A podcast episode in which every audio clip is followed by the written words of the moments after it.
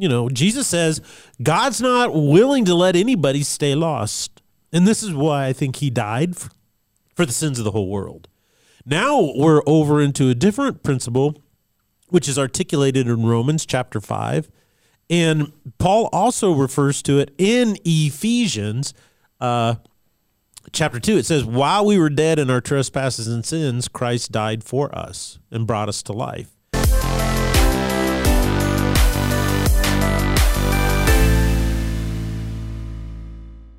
Ladies and gentlemen, welcome to the Salty Pastor Podcast, a podcast dedicated to helping you learn and grow in your faith. We cannot do this journey of faith for you. It is something that you must do on your own, but we can come alongside you to guide you, to encourage you, to uh, challenge you sometimes.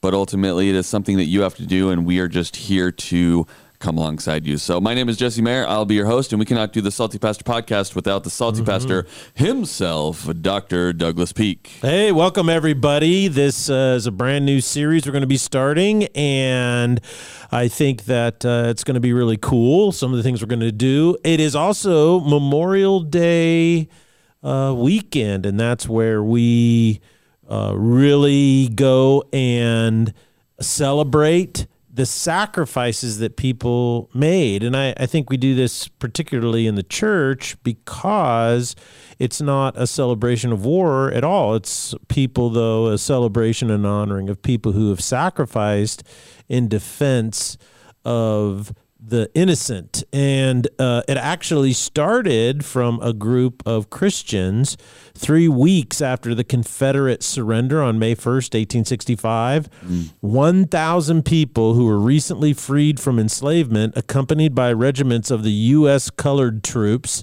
This is including the Massachusetts 54th Infantry, which was fairly well known at that time, and a handful of white uh, people from Charleston gathered in the camp to consecrate a new proper burial site for all of the Union dead. And so what they were doing is that they were honoring the sacrifice. And so the real question is why did Christians embrace the celebration of Memorial Day? It wasn't to celebrate war, but to celebrate the bravery of men and women who believed in fighting for something that was very true and critical, and that was the abolition of slavery. So it's really important to understand uh, why we honor and value these principles on Memorial Day. And so we're going to kick off a whole new series throughout the entire summer with this emphasis on Memorial Day. Yeah, and we are, like you said, kicking off a brand new series, a series where we're going to be going to the movies each Yay, week. At the movies. At the movies is the title of this particular series. It's going to be our summer series, and we are going to um, learn more about our faith, learn uh, about yeah. how we can improve in our walk through the medium of movies. Everybody yes. loves movies, and we constantly reference them. Um, they're a source of reference that we as yes, humans understand, right? The power of story. And so we're going to use those to help teach some principles that are stated in the gospel, but we maybe will understand them a little bit better mm-hmm. in a form that we're more used to consuming on a yes. regular basis. Yes. Mm-hmm. So we're going to be doing that. Um, the the format of the podcast is going to change a little as well because we are, are, are studying these movies. We're going to kind of invert the process of the Bible study. We're going to begin with the story or the example and then show the underlying biblical principles that the movie has based yeah. its drama on. Yes. Um, so what movie are we kicking off to highlight this new series yes. and a new approach here on the podcast? Well, since it's Memorial Day, it's appropriate. We're going to start with Saving Private Ryan. Okay. So it's a, a, excellent, outstanding war movie. One of the last really great war movies about World War II, most recent one made, but it was made in 1998 or mm. released in 1998. That's 24 years ago and it was starring Tom Hanks, uh, Matt Damon, Ed Burns, Vin Diesel is in it. You know, when he was just starting his career before Back the Fast all the cars. Yeah, before all the cars. It's a uh, fictional story of a small team of soldiers tasked with finding the last surviving son of the Ryan family. It's a fairly simple story.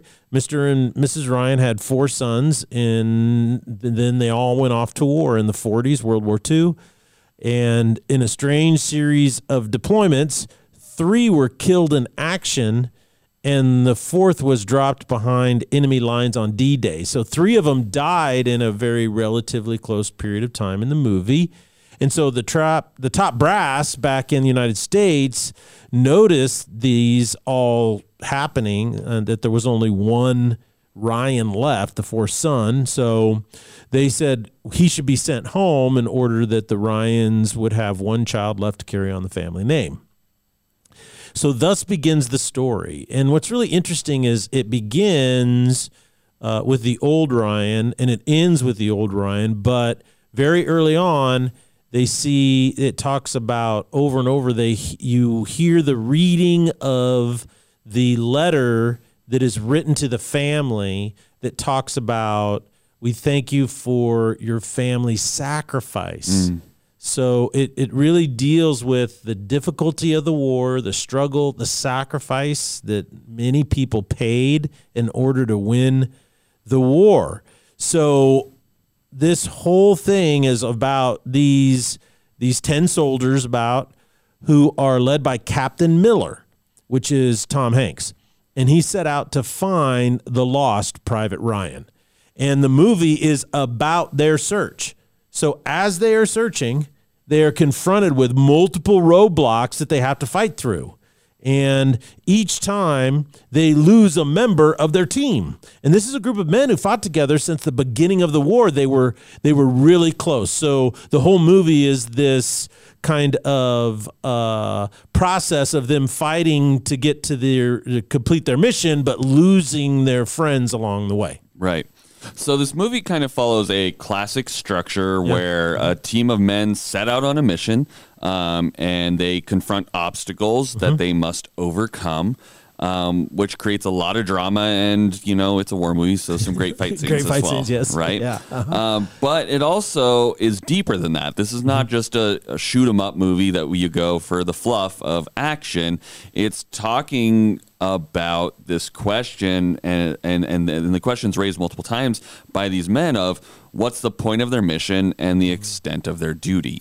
Yeah, that's the first theme I think that really bubbles to the surface and that these characters have to wrestle with, and that is what is our personal duty? Mm. You see, the men have fought side by side all throughout North Africa and they're all pretty close. They know each other, they're friends. They have a deep respect for Captain Miller, their company commander, and his capacity to lead them. And, and to understand how this works in the Army is that every man, every private is put into a squad.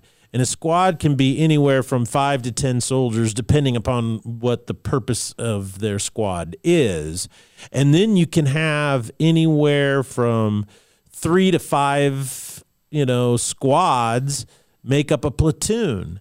So platoon can have 50 guys in it really, really easily, maybe even more. Mm. And then what will turn around is that you'll have a number of platoons make up a company. So uh, in World War II, the most famous company was probably Easy Company because Stephen Ambrose, the historian, wrote about Easy Company, and then HBO made a uh, entire mini series called The Band of Brothers on Easy Company, uh, the 101st Airborne. And so uh, this Captain Miller was in charge of this company. So he could easily have been over between 100 and 250 men. And, I, and so he picked out of that like 10 guys that had fought with him a long time. His company sergeant was with him, uh, played by Tom Sizemore.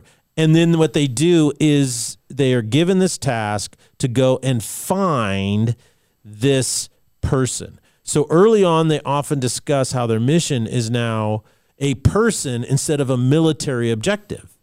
And they wonder how their lives are being used. Why are we being used to save the life of another? Why aren't they saving my life? Right. Mm.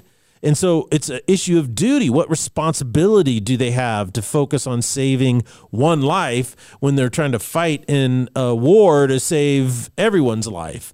So they're really struggling with this question of duty or responsibility. And so the, you know, it's, it's kind of like uh, this whole concept of, of what responsibility should we accept in this? We aren't sure. You know, uh, is why is our life not as important as their life? You know, and there's a bunch of scenes that kind of kind of deal with this question, so to speak. Yeah, I mean, one of the scenes I would like to talk about is this um, the scene that involves the glider, right? The the accident with the glider, and so this glider's Yeah. carrying thirty men, including Yeah. a general. Yeah. and someone decided to weld steel to the bottom of the Yeah. glider to protect the general, right? Yes. Theoretically, great idea.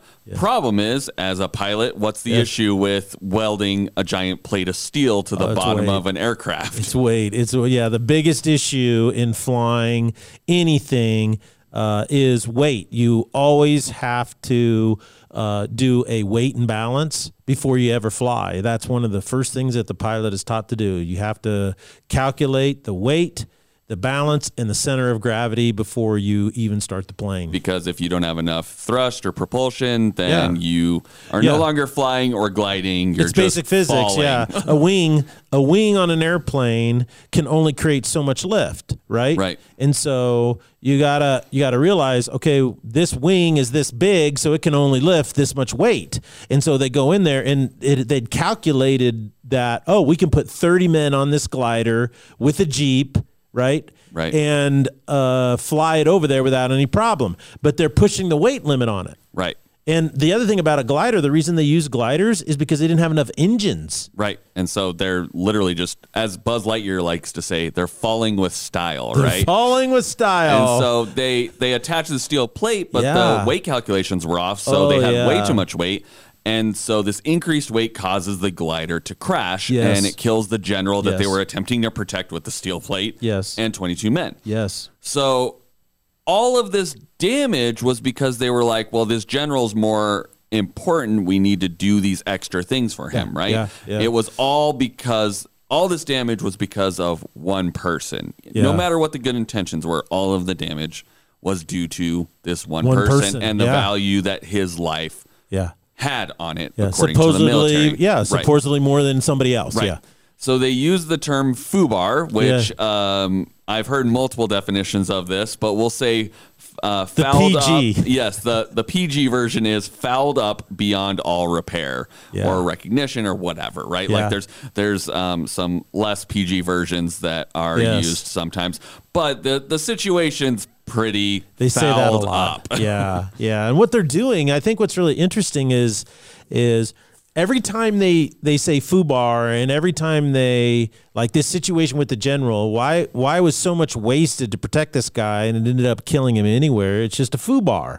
And what they're actually doing, I think, this is what's really important to understand, is that when you go and you watch a movie and you see a movie and that movie resonates with you, or you say, "Boy, that was a great movie," and movie critics will say, "Well, it was a great movie because you know it was the cinematography and the score and the actors and blah blah blah." But if there's a philosopher out there by the name of Dr. Peter Kreeft, and he says that what what makes a movie great are all of these. Uh, you have to have a really good story. You have to have really good acting. You also have to really have really good cinematography. And he says, but the underlying point is what creates a really great story. What hmm. creates a really great story? And when you boil it all down, it always comes to biblical principles.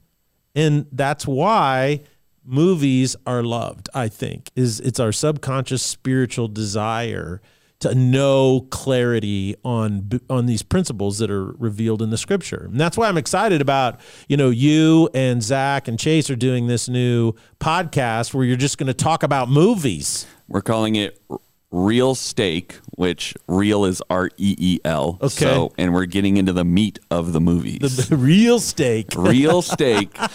We figure it'll pair well with the salty pastor. The salty pastor and We're- real all steak. of our podcasts will just have some sort of food analogy. analogy. That's right. Guy Fieri would be so happy. Um, one of the things I think is important, though, is that in this particular case, they're talking about FUBAR and why are we, why are all these accommodations being made for one person? And what they're basically debating is the parable of the lost sheep. You know, why why would you leave protecting the 99, right, in order to go find a lost sheep?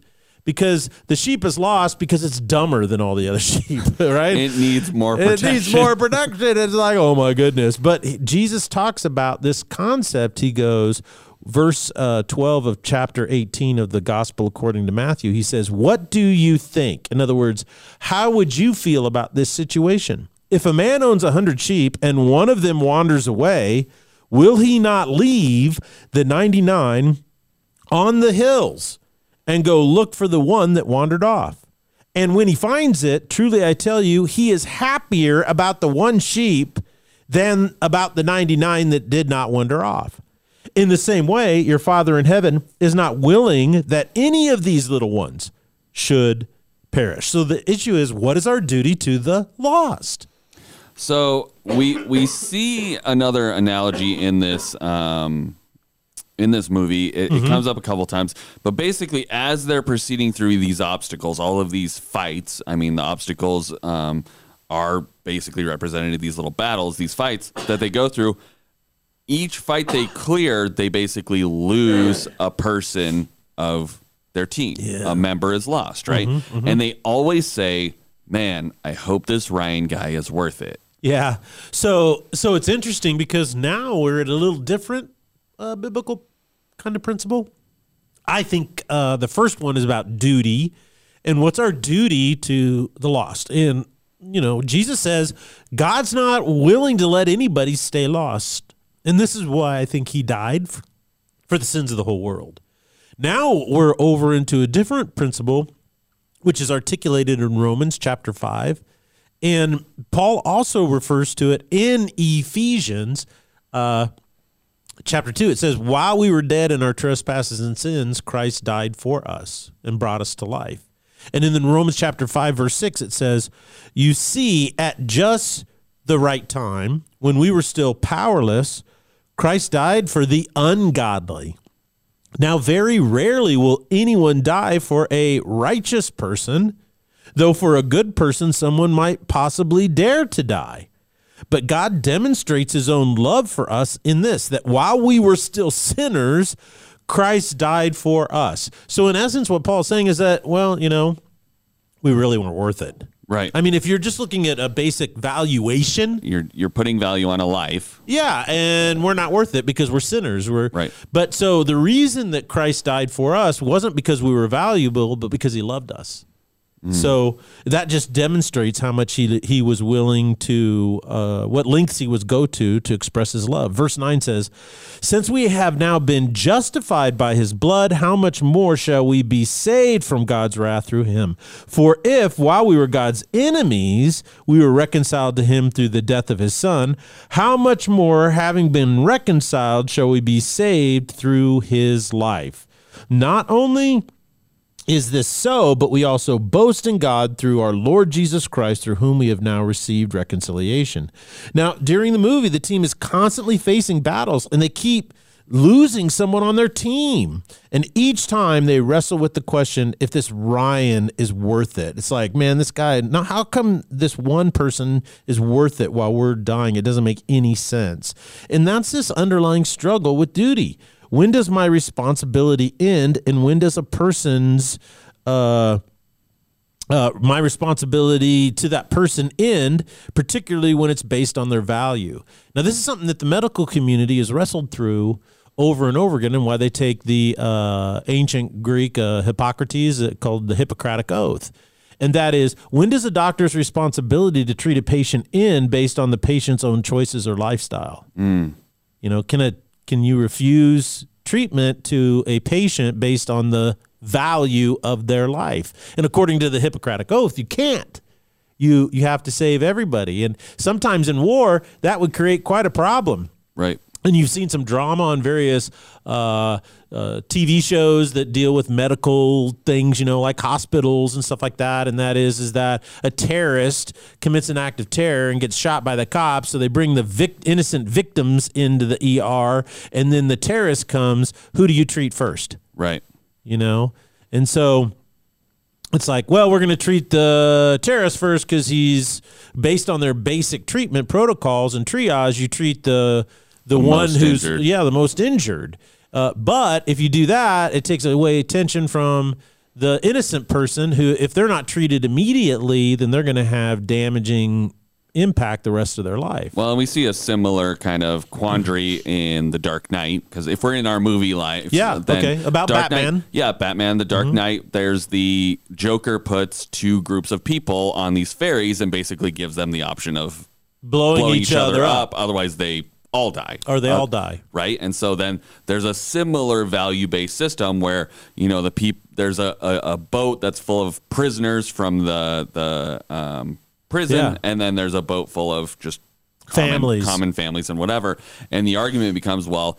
They deserve to die. They did something bad, whatever. Like, let's just blow up the prison boat. And the prisoners are like, you know, we're already paying our penance, you know, Yeah. whatever. And so there's this value base of whose life matters Yeah. more, right? Yeah. Is it the and people one that of the great things in that or- yeah one of the great scenes in that movie you know is they had one of those actors you know and he was uh he was the you know in the uh, Green Mile. You remember that with Mm-hmm. Michael Tom Clarke Duncan? Yeah. Is that the guy? He's just a huge yeah, black Michael man. Clarke Duncan. He's just massive guy. One of my favorite actors. He, yeah, he's huge, and and he's one of the prisoners. And what's interesting on those two boats is that the person who had the power to blow up the boat of families was a prison guard. Mm. So it wasn't the prisoners; it was a prison guard, and he wanted to live, right? Right. So he's debating, and then this uh, huge guy that is in all you know the orange jumpsuit, Right. and he strolls up with that look on his face, which is so menacing, you know,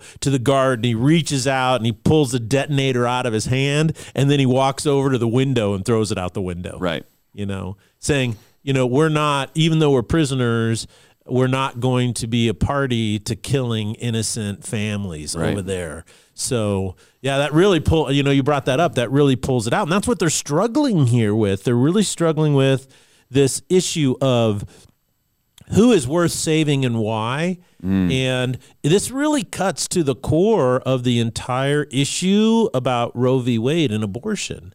And that is is that in essence, one side of the argument is saying is that this life or potential life will cause difficulty and struggle and therefore it doesn't deserve the chance to live. Mm. The other side says it doesn't matter how difficult or how much of a struggle it is, what a, a burden is, is that it, it now is life, potential life, it deserves the same rights as any other human being. Because once you become a culture of death, then no one has rights anymore.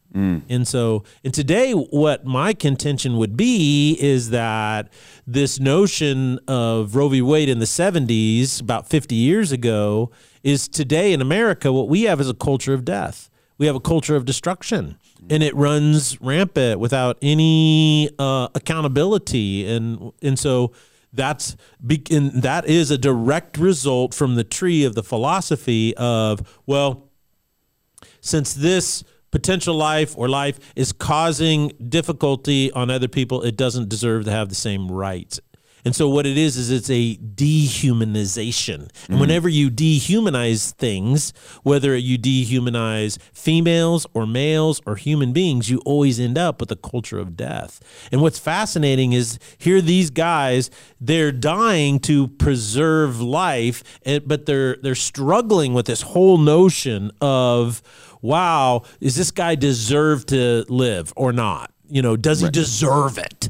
But so what they're doing is they're basically trying to wrestle through this biblical principle of while we were sinners, Christ, God demonstrates his own love for us by dying for us. Well, and I found um, the way they told this whole story in the midst of this very emotional visit Yeah. on the Normandy beach cemetery in France to be really effective. It kind Yeah. of bookends where we we open and close with a very old Ryan, Private Yeah. Ryan, right? Yeah. Um, and I thought that I mean I, I'm, I'm I'm a sucker for great storytelling um, techniques, and that's always a good one, right? Yeah. and it starts off where, you know, he's in the, the cemetery, you know, and he's kind of walking ahead, and his wife is there, and his kids, his son and his Right. daughters, and then the grandkids are there. And so there's he's got this whole fan entourage Right. of These- people these people that exist Yeah. specifically because because he's alive. his life, yeah, yes. his life, and and he's walking in front of them, and he's looking, you know, and the if you've ever been to Normandy uh, to the memorial cemetery there, it's just it's just remarkable because what they did is they used all white crosses exactly the same, Mm-hmm. and if you were Jewish, you know, they would put the Star of David there for you, and what was really amazing about it is it gives it a it's it's a beautiful symmetry mm-hmm. in the cemetery. And but the names are carved in there. You don't see the name but he runs up to and he, he's like looking for a name on one of these white crosses. And then you don't see the name you just see the white cross. And then he falls to his knees and he starts to weep. And then that's how the the D-Day battle starts. Right. boom. And then it goes the entire movie and at the very end, you know, Tom Hanks, who's Captain Miller, he pulls him down because he's mortally wounded, leaning against this motorcycle, dying. And he says, you know, make this worth it. Mm-hmm. And then he dies. And then they go back to the cemetery, and he is kneeling in front of the the headstone or the cross that says Captain Miller. Mm-hmm. And then he looks at his wife and he says, Am I a good man? Mm. Have I lived a good life?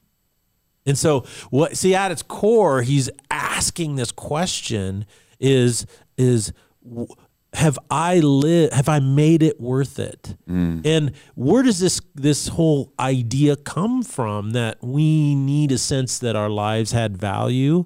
Well, the because it's sandwiched between these two things, the what he's actually doing is he's saying he's revealing the biblical principle in Ephesians chapter 1 and 1 John 4 where it says that we live as followers of Christ as a reflection of the life that we have been given by Jesus. Our life is not our own anymore. Right. And in Christianity, I think this is one of the reasons why so many Christians today struggle with power of God in their life and they don't experience it. Because Paul says in Galatians 2:20 says, "I have been crucified with Christ. It is no longer I who live, but Christ lives in me, and the life that I now live in the flesh, I live by faith in the Son of God who loved me and gave himself for me.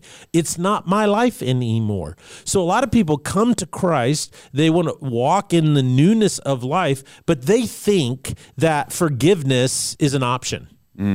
They, they think that uh, uh, sexuality is an option.